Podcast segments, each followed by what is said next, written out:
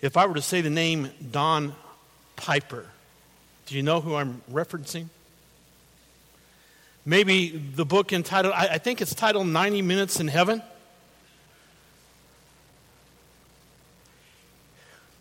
Here's the way the book begins, page 13.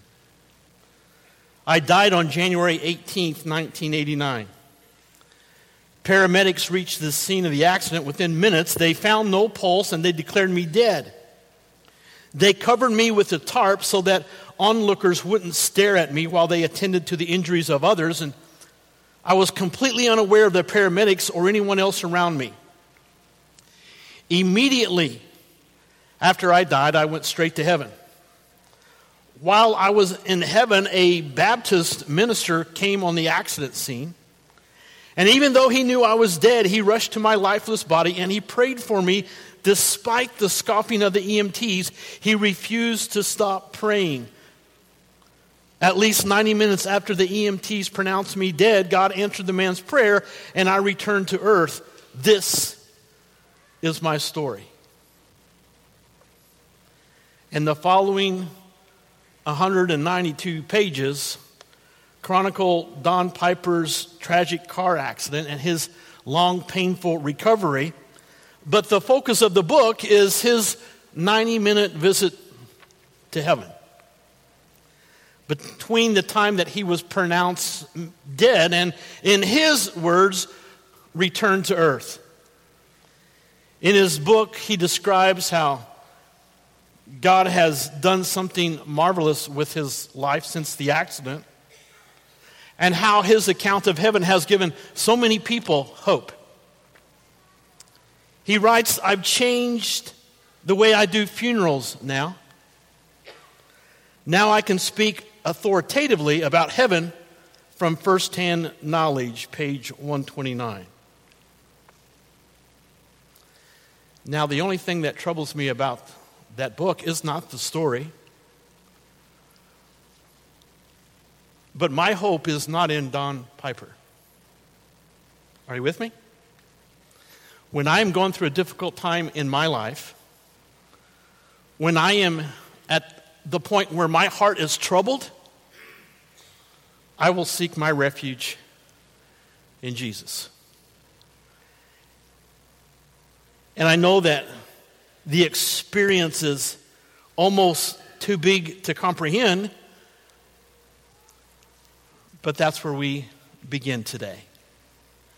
And if you have your Bibles, John chapter 14, those first 14 verses, and we're going to zero in on verse 6. We've been studying, those of you who are visiting with us today, we have been studying throughout the book of John the I am statements of Jesus. He says at least seven times in the text that he is something. And it's these statements that prove to those around him and to us today that there is some messianic connection to Jesus, the Messiah, to his relationship with the Father, and to our relationship as followers. So I want to read this piece for you, the 14 verses. You can follow with me. Do not let your hearts be troubled. Trust in God, trust also in me. In my Father's house are many rooms. If it were not so, I would have told you. I am going there to prepare a place for you. And if I go and prepare a place for you, I will come back and take you to be with me so that you will also be where I am. You know the way to the place where I'm going. And then Thomas speaks for the group. Thomas said, Lord, we don't know where you are going, so how can we know the way? Catch this, verse 6. I am the way, the truth, and the life. No one comes to the Father except through me. If you really knew me, you would know my Father as well. From now on, you do know him and you have seen him. Philip said, Lord, show us the Father, and that will be enough for us. And Jesus answered, don't you know me? Philip, even after I have been among you such a long time, anyone who has seen me has seen the Father. How can you say, Show us the Father? Don't you believe that I am the Father and the Father is in me? The words I say to you are not just my own. Father, it is the Father living in me who is doing this work. Believe me when I say that I am the Father and the Father is in me, or at least believe on the evidence of the miracles themselves. I tell you the truth. Anyone who has faith in me will do what I have been doing. He will do even greater things than these because I am going to the Father. And I will do whatever you ask in my name so that the Son may bring glory to the Father. You may ask me for anything in my name, and I will do it. Man, this is a huge emotional time for the 12. I mean, it's almost unbearable. They've already gone through this big uproar, and then Jesus says, Oh, yeah, by the way, I'm leaving. I'm out. You guys are going to be on your own. So they begin to pepper him with questions, and Peter proclaims his undying allegiance to Jesus. He tells Jesus that he will follow him wherever he goes. And we know the rest of the story, don't we? He denies him three times, don't know the guy. Kind of leaves him hanging in the lurch. Anxiety was at an all time high. Jesus knew that. That's why he says in verse 1 by acknowledging their feelings and understanding that their hearts were troubled. Early on in the book of John, chapter 5, verse 7, the same word for troubled is used in the text. It's used to describe a pool of water that was stirred up. So, what's being said here is that their hearts, their emotion, their lives were stirred up. Like the ingredients in a mixing bowl, there was doubt, confusion, there was uncertainty, there was fear, and they were, their, their hearts were being stirred. How can he leave? Why can't we follow him? take those questions and add them to the fact that one of them would betray Jesus and there would be a death on the cross and his friends would walk away. And then we find these words in John 14. He says, a command there, he says, trust me. Some of your translations might even say, believe me, believe in me the question that we have to ask ourselves here is when we're going through a hard time, and sometimes life is hard, is it not? Sometimes it's not pleasant, it's uncomfortable. When you're going through a difficult time in your life, an emotional, a physical, a financial, a whatever you want to call it, who do you trust? Who do you look to for hope, for comfort, for peace? when the hearts of the disciples were troubled or stirred up, Jesus reminds them right out of the gates to trust him. And you know, in any relationship, if trust has been jeopardized, there will be issues. Can trust issues be overcome? Well, yeah, sure they can. But man, it takes a lot of hard work and it takes time, doesn't it? Verse 1 Trust God, trust also in me. Jesus is not saying for the first time, you need to trust me, you need to believe in me. He is saying, you have trusted me, you have believed in me, so keep on doing it. And don't we just need to hear that sometimes? You know, God probably has never failed me. He's scared me to death a few times. He's taken me right to the edge a time or two, but man, He's always come come through, and I just need to learn to trust Him. We need to learn to keep believing in God. We need to learn to keep trusting. We need to learn to keep leaning on Him. In this life, who do you lean on? I can see some of you are leaning already today. Hope you're not going to sleep yet, but just lean. I mean, there's probably someone in our head that we lean on. When we feel like we are in their presence, we feel peace and comfort and joy and hope and happiness. On and on the story goes. That's just the way it, it works. And Jesus wants them to understand that the antidote, the cure for this virus of anxiety is Jesus. Those who do not have a relationship with Jesus have no idea what I'm talking about right now.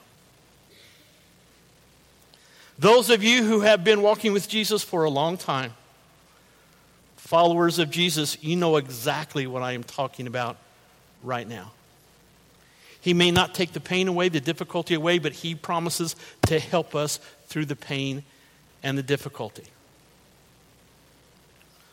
My small group, this is this is our time. We will get through this, won't we? It may not be quick. It may take some time. It may be painful. But we will get through this, whatever this is. This is what we've learned. When we're going through a hard time, we can trust God. When we're going through that hard time, don't do anything out of sorts. And I've added my own verbiage don't do anything stupid. Just trust God and let Him work in our hearts. Small groupers, you know what I'm talking about. That's kind of our, kind of our call to arms now. Jesus links their belief in God to their belief in Him. Again, messianic language. Who is the Messiah? Jesus says He is. How could He say that? Well, here's why, but it leads us to the Second point here's why they can trust him. This is why they can trust me, Jesus says. Throughout Scripture, we are commanded to trust God, and we are given reasons why we can trust Him. This is what we've been looking at for the past six weeks. He says in John 6, verse 35, Jesus says, I am the bread of life. If you connect with me, if you have a relationship with me, you will never be hungry. And all the hungry people said, Amen. John 8 12, Jesus says that He is the light of the world, and whoever connects to Him will never be in darkness. John 10 9, Jesus says that He is the gate, He is the door. And He goes on to say, Whoever enters through Him by that, he's talking about a relationship. Whoever enters through him, he says, will be saved. John 10 11, Jesus says that he is the shepherd. And remember how it's accurately translated? He is the shepherd, the one that is good. And he says he is the one who lays down his life for his sheep, his people, his followers. Last week, Michael zeroed in on John 11 25, where Jesus says that he is the resurrection and the life. He or she who believes in him will live even though he or she dies, because we are promised the power of resurrection. Today in John 14, 6, Jesus says that He is the way, the truth, and the life. And no one, catch this, no one comes to the Father except through Him. Can I just take a little time out right here for a second because there's a lot going on in this verse grammatically? Jesus does not say, I am a way, I am a truth, I am a life. He doesn't say that, does he? Grammar- grammarians, if you're out there, there's a little article, the, some pronounce it the. Jesus says, I am the way. I am the truth. I am the life. No one comes to my Father except through me. So, if you are to analyze that today, how can we connect to the Father?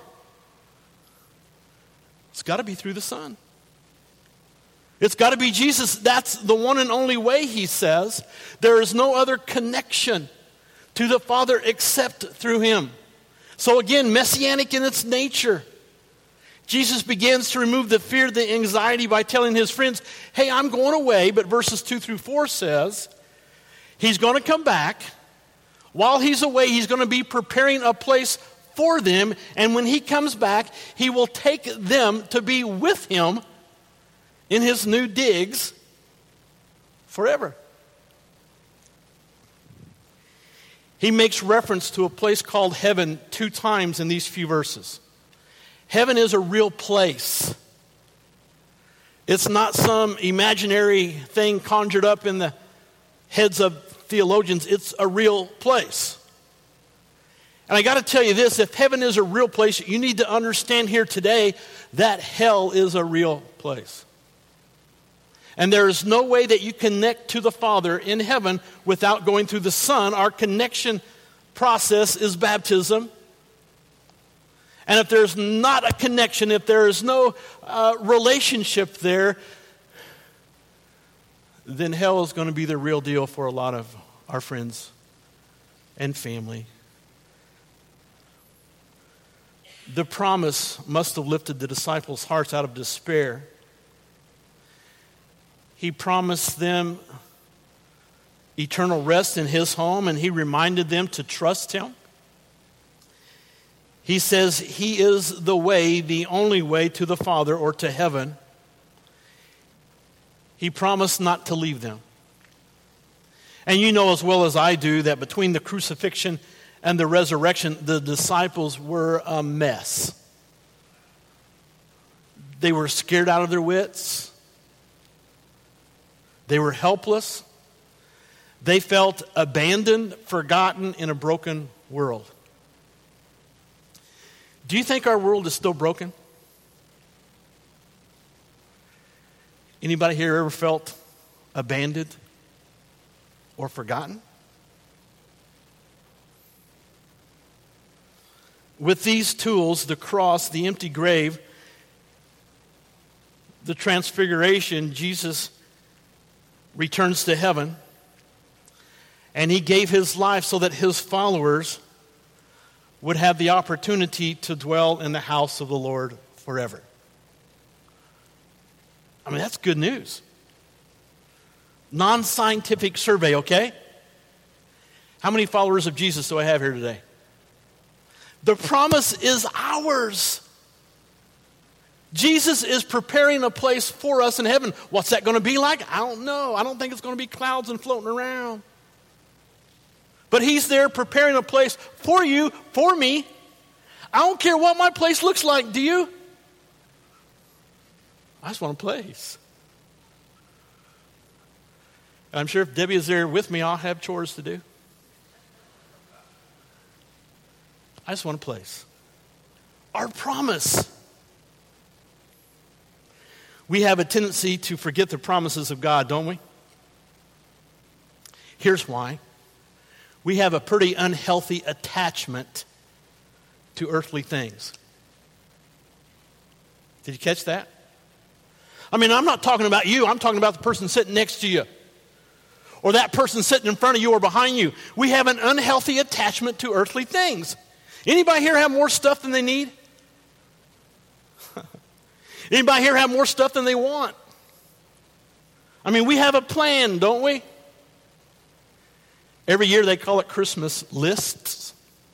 Sometimes they are larger than they are in other years, but we, we, we, we have an unhealthy connection there. Some of us have an unhealthy perspective about Jesus. He can never love me. He can never be a part of my family. Here's what I've done. He knows what I've done. I can. I, I, he would never be on my side. Too many people have an unhealthy understanding of heaven. The defining characteristics of heaven that come out of the book of Revelation. Are you ready for this? No sickness, no pain, no tears, no suffering, streets of gold, and on and on the list goes. It's a beautiful, beautiful place.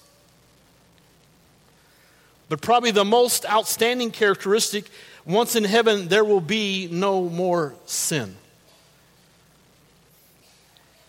You see, sin separates us from God. And without sin, there can be no separation from a loving Heavenly Father. Do you remember the name Ted Turner?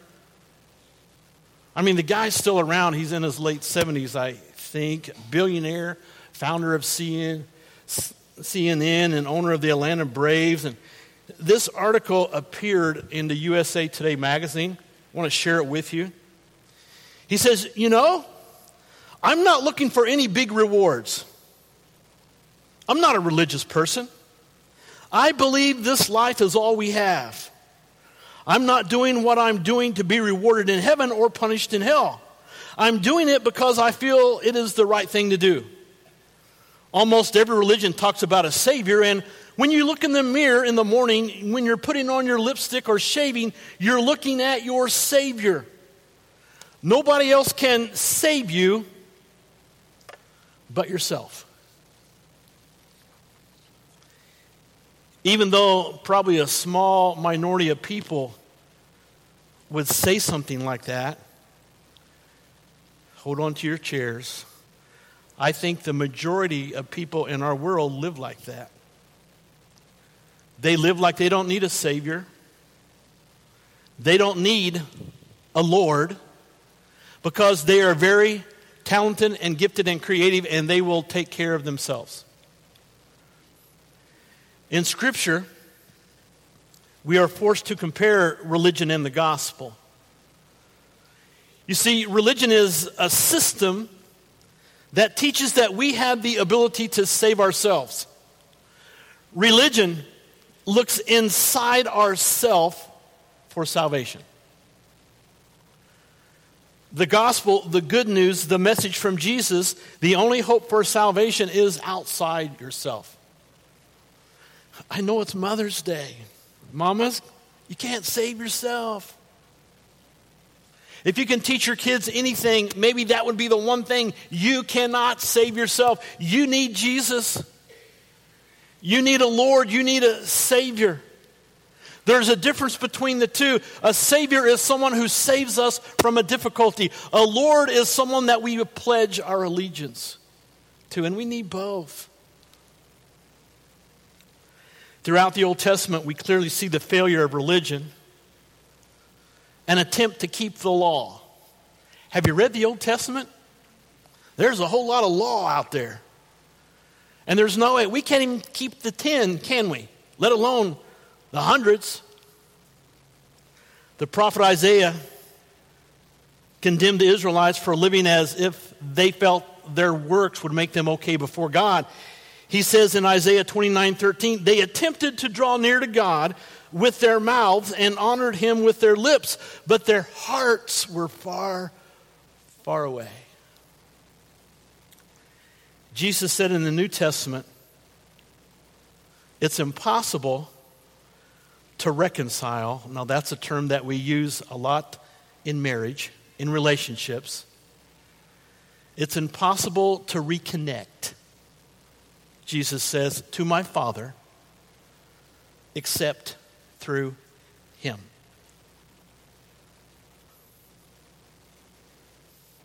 Seriously? Clark, you're telling me the only way to heaven is Jesus? Yeah, yeah, I'm saying that because that's what the Bible says.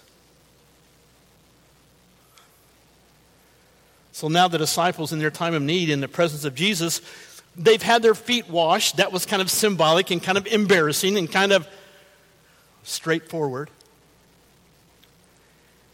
They've been warned of a traitor in their midst. They've seen Peter basically shot down by Jesus. And now he's saying, I'm out of here. After all the bad news, Jesus says that he will be back. Whenever I read that verse, Arnold Schwarzenegger, remember him? One of his favorite lines in one of those movies I'll be what? I'll be back. That just pops into my head. I'm just telling you, I'm a weird thinker, you know? Jesus says, Hey, don't worry, I will be back. It's a promise. You know the place where I'm going. Thomas says, Lord, we don't know, so how can we know the way? And Jesus says, and I repeat, I am the way. I am the truth. I am the life. No one, nobody can connect to the Father except through me. Jesus teaches two things here, two promises. He promises, number one, a path to heaven. He's the way. Here's the way you go. And he promises also power from heaven. I want to talk you through that this morning before we close. The promises that he makes not future promises. Jesus doesn't say, You will know the way, that's future tense. Jesus says, You know the way, that's present tense. But the disciples, they're not sure they know the way. Verse 5, Thomas says, He's not certain of the destination, and Jesus says, again, I'm the way, the truth, the life. No one gains access to the Father except through me. You know, in the Old Testament, this, this very same principle was taught by virtue of an object lesson. They had object lessons back in Bible times. If you remember, hanging in the tabernacle, in the temple, there was a thick curtain called the veil. The purpose of the veil was to symbolically separate man from God. I mean, that's the purpose of that veil. The New Testament teaches that because of our sin, we need a bridge, we need a mediator, we need a savior. We need someone who can bring us into the presence of God, again, because sin separates man from God. For the Jews and for people of the Old Testament, this was a high priest who would enter into this room on the other side of the veil once a year to confess the sins of the nation. When Jesus died on the cross, remember what happened to the veil? It was torn, it was ripped from top to bottom. Just as the veil symbolized the separation of God and man, the tearing of the veil symbolized that there was now a way, because of Jesus, to connect to the Father once again. Jesus, the mediator. Jesus, the connector, the bridge because He is the way, the only way, to reconnect fallen man to the Father. One more thing here Jesus makes reconciliation possible for sinful man. You see, our relationship is all about a connection. It's about grace and mercy and forgiveness and love, and we can't forget obedience. Because Jesus says, if you love me, you will obey me. So that's what the relationship kind of boils down to our ability to obey. And we all know the moral codes of God, don't we? The moral codes, the moral will of God is don't do these things, do these things. We know the moral codes, we just have a hard time. We shouldn't go to those places, shouldn't talk that way, shouldn't be a part of that kind of lifestyle. We know what we should do. It's called the moral will of God. Salvation is such more than just praying a prayer. It's putting your trust in a person and making that person Lord and Savior, and then obediently doing what our Lord commands. And we declare this through our baptism, and it's through our relationship with the Son that we have salvation from the Father. Two weeks ago at the end of second service, I had a family of four grown adults who accepted Christ as their Lord and Savior, who understands these I am statements, and all four, a husband and a wife and two married daughters, were baptized into Jesus. ReligiousTolerance.com. I don't really recommend that website, but they have a statement of belief. We do believe that systems of truth in the field of morals, ethics, and religious belief are not absolute. They vary by culture over time. And all I can say to that is that it's not true. You see, the Bible says there are absolutes, absolute truths. Jesus says, again, I am the way, I am the truth, I am the life. He's the one and only way, the one and only truth, the only, one and only life. No one connects to the Father except through Him. So here, Jesus promises, verses 12, 13, and 14, two things to his disciples through the power of heaven. Verse 12, he promised them greater works. Now, they've already been a part of some pretty great things, right? Walking on water, changing this into that, being a part of this action. They've seen dead people come back to life, and now they're being told that they will do greater works. The word actually means spectacular. They will do more spectacular things than what they have seen with Jesus. I mean, that's got to pump them up, right? Verses 13 to 14, they are promised answered prayer. That's got to be a big deal. Tuesday, Tuesday, I drove over to New Albany because I had heard that my two grandsons' little league teams were playing each other. So, man, I could go and watch both of them play in the same night. And they had fun. It was fun watching them, and I had to help the umpires out a time or two. I was just being poppy, you know. Those poor guys couldn't see very well. Little Eli, he's just six. He had all that catching gear on. He, he looked like a, a hockey goalie. He's kind of walking up and I said, Man, who is that? Eli. Took a foul tip. Boom. And I could tell, I was sitting pretty close, I could tell hitting pretty good. After the inning, his dad went on there and said, Eli, you doing okay? He goes, Yeah, but I didn't want to make the crying face.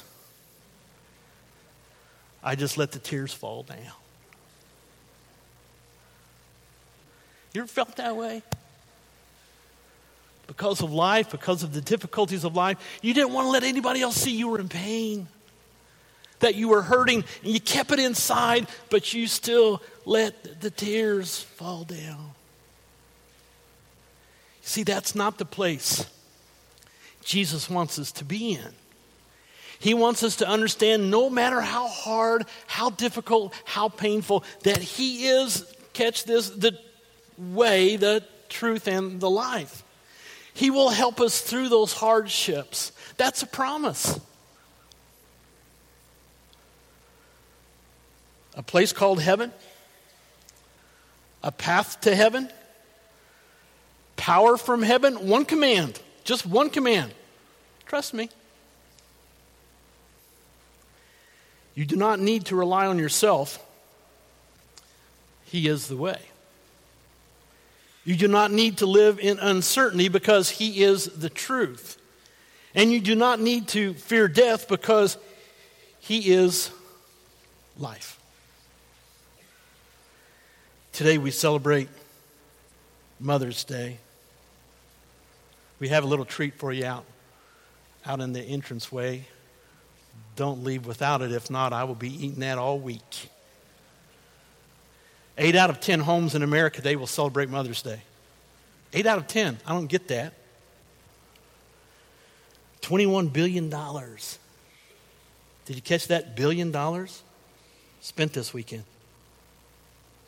Moms, I just have one question to ask you. I really have two questions one for moms, and then one's for all of us, and then we're out of here. Are you with me? Moms, when do you quit being mom? Never or not until God calls you home. Good answer. Okay, this is for everyone. Followers of Jesus, when do you quit following Jesus? Never.